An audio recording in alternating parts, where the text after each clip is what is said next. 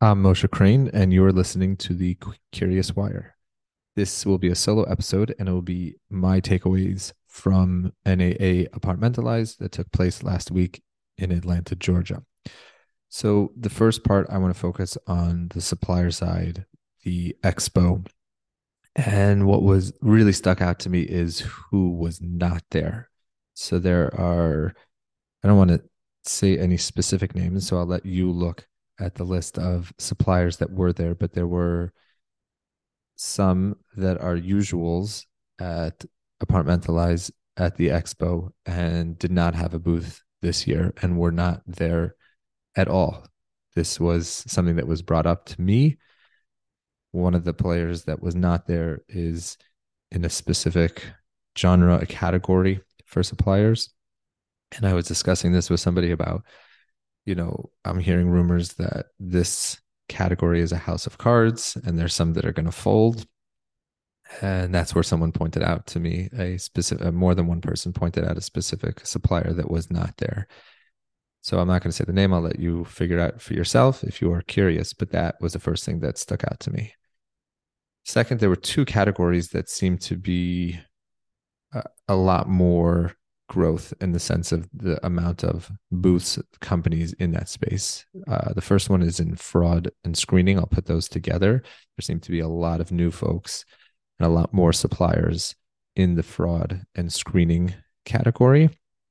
There were a lot. It seemed that there were a lot more in the trash, specifically uh, valet trash. So I think for a while, valet living has been the leader in that space and has had a huge market share and it seemed that there, there were uh, quite a few newer uh, trash companies, competitors of Valet Living, that were there, and they seem to be growing. Obviously, regionally, it's a very intensive operation, needing people who pick up trash daily from doorsteps of residents.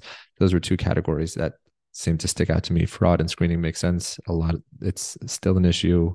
It happens, and it's a killer for your bad debt and there was a, a growing space in terms of the number of players in that space interesting to see how they've taken their growth differently. There was one that was new that I just met there that was doing this exclusively for a very large management company. And that's how they grow. They they just had one client and servicing quite an, somebody in the top 10 in on the NMHC list for management companies and you know, I guess you could say that they proved their concept or they perfected what they're doing and now they're going out and offering their service to other management companies. Third thing of note to me is there's a company that's reversing a trend in prop tech. So in our space, there's been a history of the property management software companies. They're large, uh, they're usually the most important tech that a property management company is using. You have the Entratas, the Yardis, the RealPage, uh, AppFolio. There's more, but that's just Rent Manager, some examples of them, where they have their core product that they offer. Their idea was let's make it easier for our clients. We'll acquire other services, and then it, we, they could get all those services in one stop with the property management software and that's been a trend in our industry where uh, a tech company will come they'll create a product they grow enough and then they get acquired by one of these larger property management softwares. So Entrata has taken a completely different approach. They're building everything. They are property management software and they're building everything in-house. They are not acquiring companies. But there's a new tech company that started not they're not in the property management software space. I'm not even sure what their first service was but they're a tech company and companies love their tech so much and working with them they ask them to create more services. And now they have three offerings that i know of and i'm talking about HappyCo.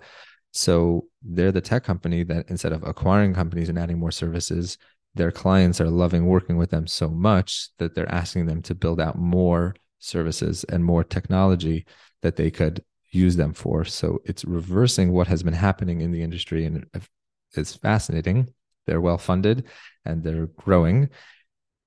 And i think that that creates a lot of uncertainty for other tech companies where you know these standalone tech companies they you know that are trying to be acquired I, at first i don't think it's great for the industry. I don't blame them from trying to do that to build a company get acquired make a lot of money. But it is definitely a somewhat of a disruptor to have a company like HappyCo growing and this trend of they're not acquiring companies their clients are asking them to add more products and more services so they could go to them for one stop because they love working with them and using them. The fourth um, i'm not going to mention the name. I hope to have another episode. I hope to have HappyCo on here also. But um this company is very interesting. They're very well funded i knew about them. We had demoed them. They've made a lot of changes recently. They were there but they did not have a booth. They were rocking the coffee shop when you walked into the convention center to the right that was like their uh, war room and they were meeting uh, people left and right there. And what they're doing is very interesting. They one are completely eliminating an expense. There's an expense for taking payments from residents and they're offering that completely for free and another thing that they are offering completely for free is credit reporting. Now, there's a few in the space that are offering credit reporting. Some it's an ancillary product to their core product, and some it, it's like their core product. But most of them, and there's been a fair amount of growth, are offering that as something that's an expense. So they, the management company will pay a dollar to three dollars per unit for reporting and then they have the option of charging the resident you know more so they could actually make it a stream of revenue. But this company is is offering free transactions for rent payments and free credit reporting. And what they're doing is they're creating their own category. There's nobody else who's doing what they're doing. They're very well funded. And i think a lot of folks should be on high alert what they're doing. I'm fascinated by it and hope to have them as a guest here uh, you could try to guess who I'm talking about. Be interested if you can figure it out. The next is so we were talking about tech companies, we're talking about property management software. There are, we'll just call this the category of maintenance. So, specifically maintenance, it could be other categories, but you have very large companies that multifamily is not their core um, department, core line item. For example, Lowe's and Home Depot those are huge companies. They were very present. Their uh, HD Supply comes to mind. They supply a service to maintenance. Um, it seems like there would be a very good opportunity for a company like that, Lowe's, Home Depot, HD Supply, huge company, maybe even ADT. Um, they have a multifamily division. They're a huge company to either acquire one of these tech companies that are servicing the maintenance or to partner to collaborate more with someone who is you know totally multifamily. I think that a lot of folks have you know want to get acquired and focus on the tech companies within the industry. And i think that there's some really big players. Again lowes and home depot are ginormous companies.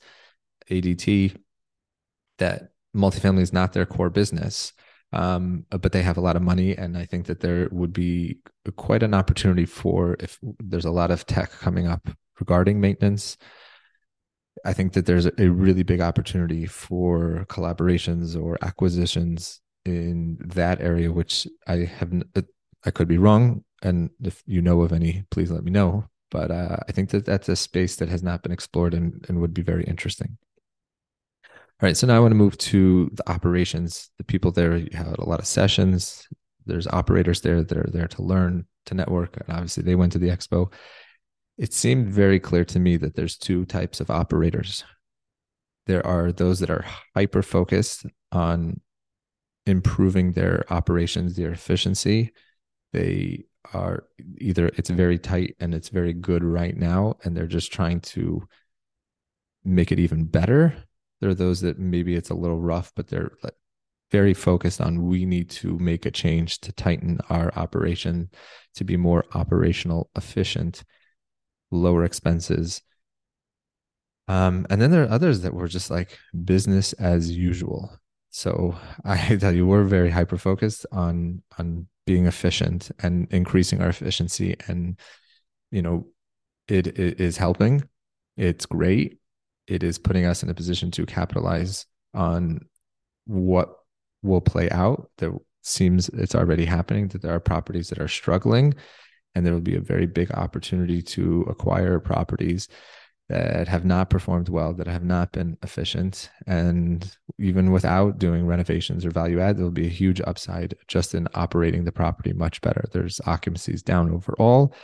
And it was just clear that there are two camps. There, there's camp one that's focused on how do we become more efficient? How do we become more profitable? How do we generate more revenue in uncertain times? And there are others that were just business as usual and don't seem to be on high alert or hyper focused on becoming even better or being more efficient.